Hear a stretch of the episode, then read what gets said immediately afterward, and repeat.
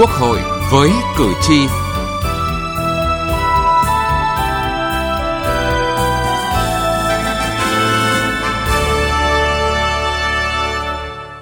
Xin kính chào quý vị và các bạn. Thưa quý vị, Kết luận giám định tư pháp ảnh hưởng rất lớn đến kết quả điều tra truy tố xét xử vụ án. Do đó, giám định tư pháp là hoạt động đòi hỏi sự khách quan độc lập, là căn cứ pháp lý quan trọng và tin cậy cho cơ quan tiến hành tố tụng. Tuy vậy, thực tế, hoạt động giám định tư pháp đang gặp nhiều khó khăn vướng mắc từ quy định pháp luật đến tổ chức thực hiện. Chương trình Quốc hội với cử tri hôm nay chúng tôi đề cập nội dung này.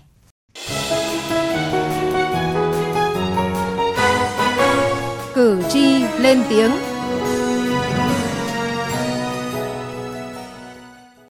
Thưa quý vị và các bạn, không ít các vụ án tham nhũng kinh tế bị kéo dài nhiều năm vì những ách tắc điểm nghẽn ở khâu giám định tư pháp, như vụ Nguyễn Anh Tuấn và đồng phạm phạm tội cố ý làm trái quy định của nhà nước về quản lý kinh tế gây hậu quả nghiêm trọng xảy ra tại Sở Quản lý Kinh doanh vốn và ngoại tệ thuộc Agribank Việt Nam có thời gian giám định kéo dài đến 5 năm.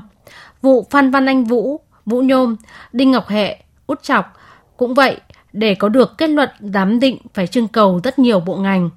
Có những vụ án tham nhũng kinh tế liên quan đến yếu tố nước ngoài, việc giám định lại cần phối hợp tương trợ tư pháp hình sự. Giám định tài chính, ngân hàng, đất đai, nhất là liên quan tới góp vốn, cổ phần hóa, cổ phiếu, đầu tư, đối tác công tư hay giám định trong lĩnh vực môi trường rất khó khăn. Từ thực tiễn xét xử, bà Trịnh Thị Thanh Bình, nguyên tránh án Tòa án Nhân dân tỉnh Bến Tre nhận định. Mạc giám định tư pháp giám định tài chính kế toán hiện nay cũng cũng đang là vấn đề rất khó khăn cho việc chứng minh hành vi rồi tính chất rồi mức độ. Và đối với những cái vụ tham nhũng lớn để chứng minh cái tài sản chiếm đoạt là rất khó. Giám định ờ, tài chính kế toán thì thường là giám định sự việc, chứ không phải là giám định chuyên nghiệp. Trong khi cán bộ kiêm nhiệm không bắt buộc người ta phải nắm những cái quy định của tố tụng cho nên là anh viết cái kết luận giám định ừ, tài chính nó như thế nào, rồi anh giám định ra cái kết quả như thế nào, rồi cái thời gian, rồi cái chi phí cho giám định này như thế nào và cái trách nhiệm của người thực hiện đó tới đâu thì nó mới giải quyết được vấn đề. Cái này là cũng là do cái cơ chế, do cái cách thức quy định, cách thức tổ chức cái hoạt động giám định không chỉ giám định tài chính, ngân hàng, đất đai, trong các vụ án kinh tế tham nhũng có nhiều khó khăn mà giám định thương tích, giám định tâm thần cũng gặp những khó khăn bất cập. Nguyên nhân có thể do vấn đề nhận thức, năng lực, trình độ của cơ quan, người có thẩm quyền trưng cầu giám định hoặc của tổ chức cá nhân được trưng cầu thực hiện giám định. Một trong những vướng mắc khác trong các hoạt động giám định tư pháp là chi phí giám định cao. Còn theo bà Nguyễn Thị Thụy, Cục Bổ trợ Tư pháp Bộ Tư pháp, thì một trong những nguyên nhân dẫn đến ách tắc trong giám định tư pháp đó là do quy định của pháp luật. Trong cái phần quy định về kết luận giám định phải có chứng thực chữ ký của người giám định khi trưng cầu đích danh.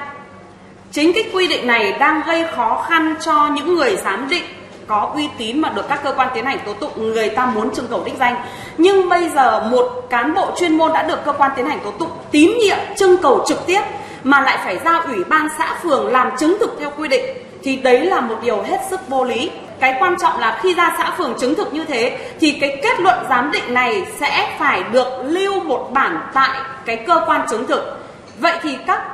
cá nhân làm giám định người ta thấy rằng người ta phải có trách nhiệm phải giữ bí mật về kết kết quả kết luận giám định của mình nhưng bây giờ ra xã phường thì ông xã phường ông ấy cũng không hiểu gì về chuyên môn để xác nhận dẫn đến là trên thực tế các cơ quan tiến hành tố tụng và các chuyên gia khi được trưng cầu đích danh người ta từ chối và các cơ quan tiến hành tố tụng cũng không dạy gì trưng cầu đích danh. Cùng chung suy nghĩ này, Thượng tá Nguyễn Văn Báu, Cục Kỹ thuật Hình sự Bộ Công an dẫn chứng thêm. Việc luật giám định tư pháp năm 2012 quy định là pháp y công an chỉ giám định pháp y tử thi mà không giám định pháp y thương tích chúng tôi thấy là một điều rất khó hiểu rất khó hiểu và rất lãng phí bởi vì chúng ta thấy rằng luật giám định tư pháp là nhằm huy động mọi nguồn lực của các tổ chức ờ, cơ quan giám định để nâng cao cái năng lực giám định để phục vụ tốt cái, cái hoạt động tố tụng. Còn đây là ý kiến của ông Nguyễn Hồng Long, Phó Viện trưởng Viện Pháp y Quốc gia. Luật giám định tư pháp sửa đổi cần rõ đối với các cái địa phương chỉ tiến hành giám định ở lần đầu, còn các cái giám định lại cần được thực hiện ở tuyến trung ương các cái tổ chức giám định ở tuyến trung ương có thể thực hiện cả giám định lần đầu và các cái giám định lại à, thời hạn giám định thì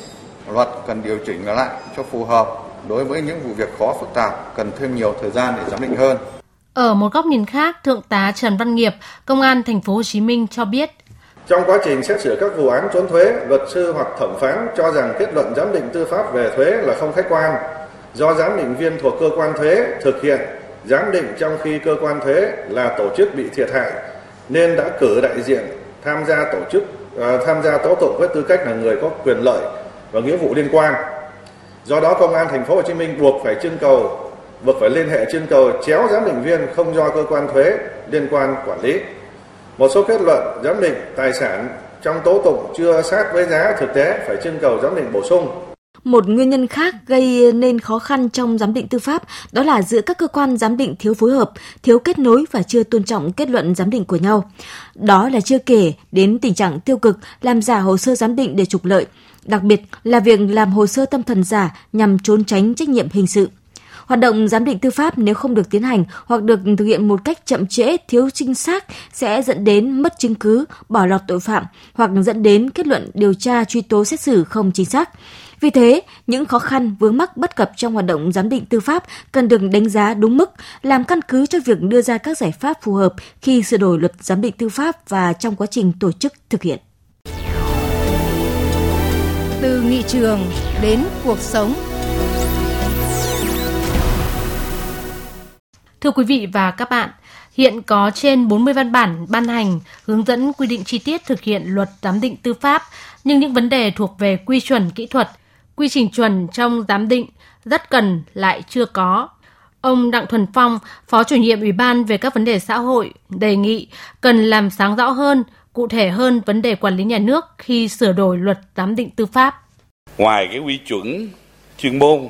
quy trình ờ, giám định chuẩn, rồi nguồn lực cơ sở vật chất để phục vụ cho hoạt động giám định, rồi phát triển các cơ quan giám định chuyên ngành, rồi đào tạo tập huấn để nâng cao năng lực tác nghiệp của đội ngũ giám định viên. Thì hiện nay chúng ta đang thiếu cơ bản. Và bây giờ nếu đặt ra từng ngành chuyên môn mà có thêm cái tổ chức giám định ở trong ngành của mình thì nó cần không? Vấn đề là đào tạo như thế nào và cái địa vị pháp lý của cái đội ngũ giám định này nó được quy định ra sao để danh chính ngôn thuận người ta thực thi rồi nhiều cái nội dung phức tạp liên ngành nó dẫn tới cái giám định nó còn kéo dài. Và kết quả thì nó khác nhau, nó gây nhiều khó khăn trong quá trình mà hoạt động tố tụng. Nghĩa là sử dụng kết quả nào để chúng ta luận tội, để chúng ta xét xử đây. Thì dự án luật này chúng ta sửa thì chúng ta xử lý cái này như thế nào? Khó khăn vướng mắc trong hoạt động giám định tư pháp trước hết có nguyên nhân từ quy định của luật. Luật giám định tư pháp chưa xác định đầy đủ và cụ thể trách nhiệm của các bộ ngành cơ quan chuyên môn liên quan đến những lĩnh vực cần giám định, chưa xác định rõ cơ chế tổ chức giám định, cơ chế trách nhiệm của từng chủ thể tham gia giám định dẫn đến lung túng khi thực hiện. Đặc biệt với những vụ việc giám định liên quan đến nhiều lĩnh vực chuyên môn có thẩm quyền quản lý của nhiều bộ ngành khác nhau. Đây cũng chính là nguyên nhân dẫn đến tình trạng trưng cầu giám định không rõ ràng hoặc đùn đẩy né tránh thực hiện giám định. Ông Hoàng Đức Thắng, trưởng đoàn đại biểu Quốc hội tỉnh Quảng Trị cho rằng xác định tư cách giám định tư pháp của các cái cơ quan cá nhân nào trong đó là sẽเป็นtổ chức cơ quan có tư cách pháp nhân trong giám định tư pháp rồi vấn đề giám định viên tư pháp thế nào giám định tư pháp theo vụ việc ra sao đây là những vấn đề đã có những cái bổ sung mới tuy nhiên thì à, cần phải có cái à, thảo luận sâu hơn để đảm bảo rằng là phát huy tối đa chuyên môn của các cơ quan khi tham gia thực hiện nhiệm vụ giám định tư pháp nhưng đồng thời nó cũng phải bảo đảm cái tính pháp lý và trình tự pháp lý trong quá trình thực hiện nhiệm vụ của các cơ quan này. Còn theo ông Nguyễn Mạnh Cường, Phó chủ nhiệm Ủy ban Tư pháp, thì nên chăng cần bổ sung thêm nhiệm vụ giám định tư pháp đối với kiểm toán nhà nước để kết luận giám định khách quan, độc lập trong một số trường hợp. Là trong các cái vụ án liên quan tới ờ, kinh tế, liên quan tới tham nhũng đấy, thì cũng có những cái trường hợp thì cái người vi phạm pháp luật nó lại nằm ở các cái bộ quản lý chuyên ngành. Ví dụ như nó nằm ở ngân hàng, nằm ở bộ tài chính thì chúng ta lại trưng cầu cái cơ quan giám định, trưng cầu cái người giám định thuộc cái bộ đó, thuộc cái ngành đó thì nó có thể dẫn đến là nó không khách quan ừ, và nó dẫn đến là đùn đẩy, dẫn đến là cái sự né tránh. Vì vậy cho nên là việc quy định thêm một cái cơ quan nữa là cơ quan kiểm toán nhà nước để thực hiện cái việc giám định trong cái lĩnh vực liên quan tới tài chính công, tài sản công thì tôi cho rằng là rất là cần thiết và nó sẽ phúc đáp cái yêu cầu của công cuộc phòng chống tham nhũng. Nó phúc đáp cái yêu cầu là bảo đảm cái việc giám định nó được khách quan. Ông Nguyễn Hạnh Phúc, chủ nhiệm văn phòng Quốc hội nhận định, vướng mắc ách tắc trong hoạt động giám định tư pháp hiện nay phần lớn là do khâu nhận thức và tổ chức thực hiện từ các bộ ngành chủ quản. Hiện nay, công tác tư pháp theo vụ việc trong các vụ án kinh tế về tham nhũng tập trung chủ yếu là loại hình giám định về lĩnh vực xây dựng, tài chính, ngân hàng, tài nguyên và môi trường. Tuy nhiên, dự thảo luật giám định tư pháp sửa đổi lại chưa giải quyết được những vấn đề thực tiễn đang đặt ra. Phạm vi chủ yếu tập trung mấy vấn đề. Một là sửa đổi bổ sung quy định về nhiệm vụ quyền hạn của bộ cơ quan ngang bộ, ủy ban nhân tỉnh trong giám định tư pháp. Cái thứ hai là phân cấp rõ mối quan hệ giữa bộ ngành cơ quan ngang bộ và ủy ban cấp tỉnh.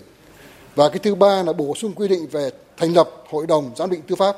Và cái thứ bốn là quy định về công bố danh sách rồi, rồi những người giám định tư pháp theo cụ việc đấy. Và cái thứ năm là sửa đổi bổ sung quy định về cái việc mà kết luận giám định. Tóm lại những cái nội những cái phạm vi này thì nó lại không giải quyết được cái bài toán về sự cần thiết.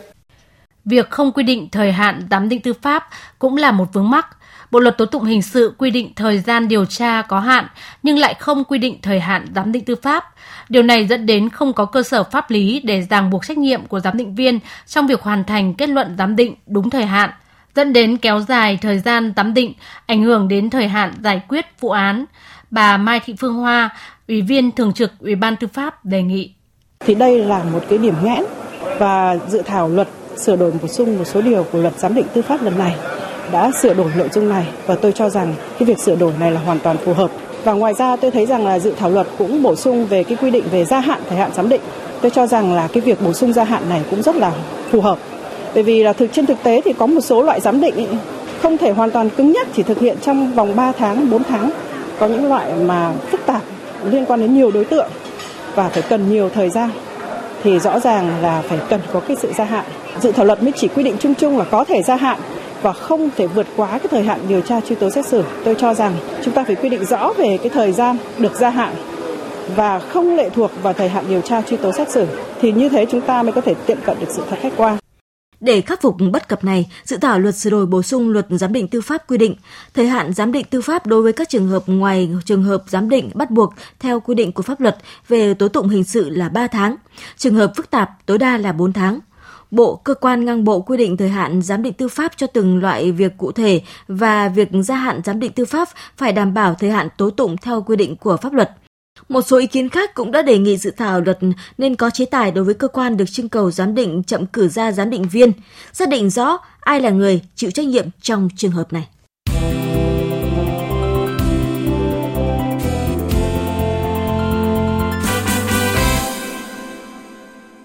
Thưa quý vị và các bạn, việc nâng cao năng lực trình độ của đội ngũ thực hiện hoạt động giám định tư pháp, phân định rõ thẩm quyền, trách nhiệm của các cơ quan trong hoạt động này là nội dung được quan tâm khi dự thảo luật sửa đổi bổ sung một số điều của luật giám định tư pháp đang được đóng góp ý kiến.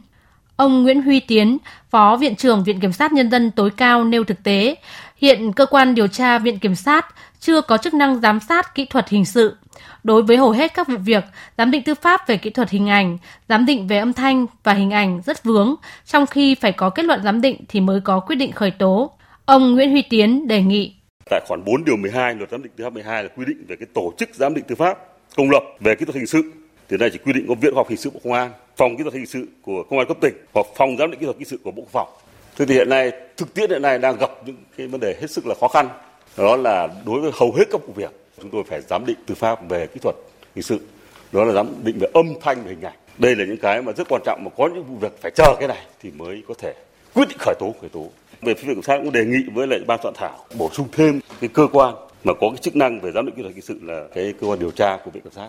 để chủ động trong cái việc mà thực hiện cái, cái giám định về kỹ thuật hình sự. Tới đây cái việc thực hiện cái cái nghiêm ghi hình trong cái hỏi cung nếu như không có giám định về ghi âm thanh hình ảnh và giám định kỹ thuật này là là cơ quan điều tra cảnh sát cũng sẽ lại rất là khó khăn.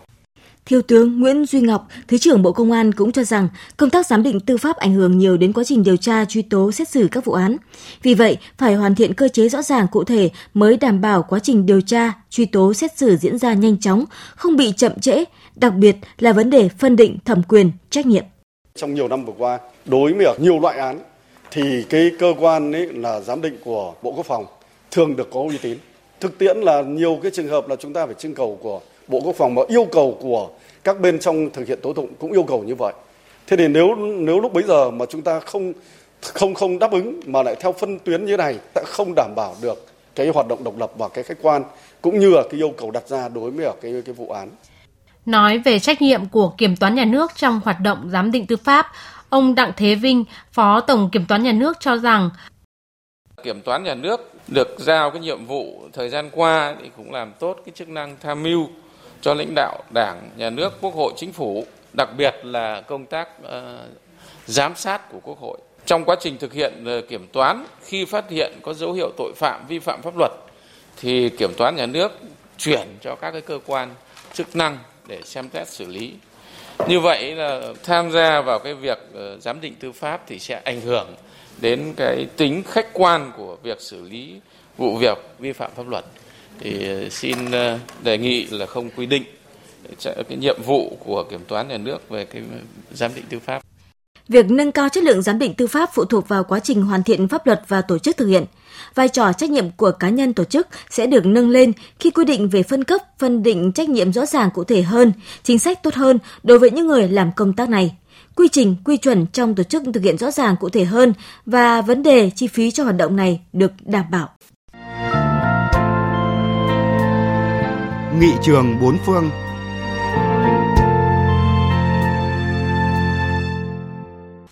Thưa quý vị và các bạn, kết quả giám định tư pháp có ảnh hưởng lớn tới chất lượng của hoạt động điều tra, truy tố, xét xử. Vì thế, ở các nước, giám định tư pháp được thực hiện bởi nhà chuyên môn, tức là những người am hiểu, tinh thông về lĩnh vực cần giám định để làm sáng tỏ vấn đề có liên quan theo trưng cầu của cơ quan điều tra, truy tố và xét xử hoặc cả theo yêu cầu của người tham gia tố tụng nhằm phục vụ cho việc giải quyết vụ án. Tiết mục Nghị trường bốn phương chúng tôi giới thiệu về nội dung này. Ở Cộng hòa Liên bang Đức, có 35 viện pháp y thuộc các trường đại học tổng hợp trong toàn liên bang đảm nhiệm việc giám định pháp y tử thi. Tất cả các tử thi cần phải tiến hành giám định pháp y đều được đưa về các viện pháp y để giám định. Còn giám định thương tích thì bất kỳ bác sĩ nào thuộc đoàn bác sĩ, Hiệp hội nghề y dược của Đức đều có thể thực hiện. Trong quân đội Đức cũng có những đơn vị y tế được giao nhiệm vụ thực hiện giám định pháp y. Về lĩnh vực kỹ thuật hình sự, tất cả các cơ quan cảnh sát các cấp, huyện, thành phố, bang, liên bang đều có phòng hoặc trung tâm kỹ thuật hình sự làm công tác giám định tư pháp kỹ thuật hình sự.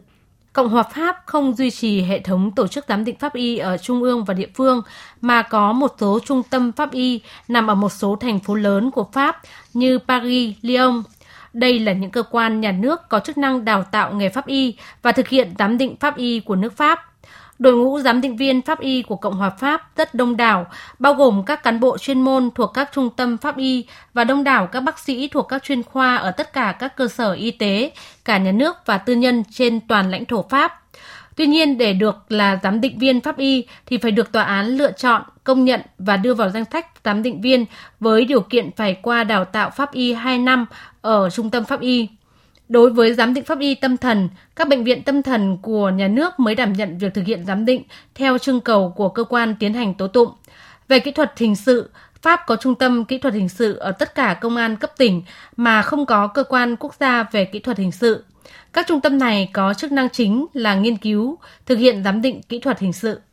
Nhật Bản có cơ quan nghiên cứu quốc gia khoa học cảnh sát ở trung ương và cơ quan giám định nằm ở 47 viện nghiên cứu khoa học hình sự ở địa phương, có chức năng như Viện Khoa học Hình sự và Phòng Kỹ thuật Hình sự ở Việt Nam. Nhiệm vụ chính của các cơ quan này là thực hiện giám định tư pháp ở cả hai lĩnh vực kỹ thuật hình sự và pháp y. Ở lĩnh vực giám định pháp y và pháp y tâm thần, Thụy Điển có Ủy ban quốc gia về giám định y học và có các phòng giám định y học đặt tại các khu vực. Đây là các cơ quan giám định tư pháp về pháp y và pháp y tâm thần. Về lĩnh vực giám định kỹ thuật hình sự, Thụy Điển có Viện Khoa học Hình sự ở cấp quốc gia và Phòng Kỹ thuật Hình sự ở cơ quan cảnh sát cấp hạt. Viện Khoa học Hình sự có chức năng nghiên cứu khoa học, đào tạo cán bộ, ứng dụng khoa học kỹ thuật và thực hiện giám định tư pháp. Thưa quý vị và các bạn, đến đây thời lượng dành cho chương trình Quốc hội với cử tri đã hết. Chương trình do biên tập viên Vân Hồng thực hiện. Cảm ơn quý vị và các bạn đã quan tâm theo dõi.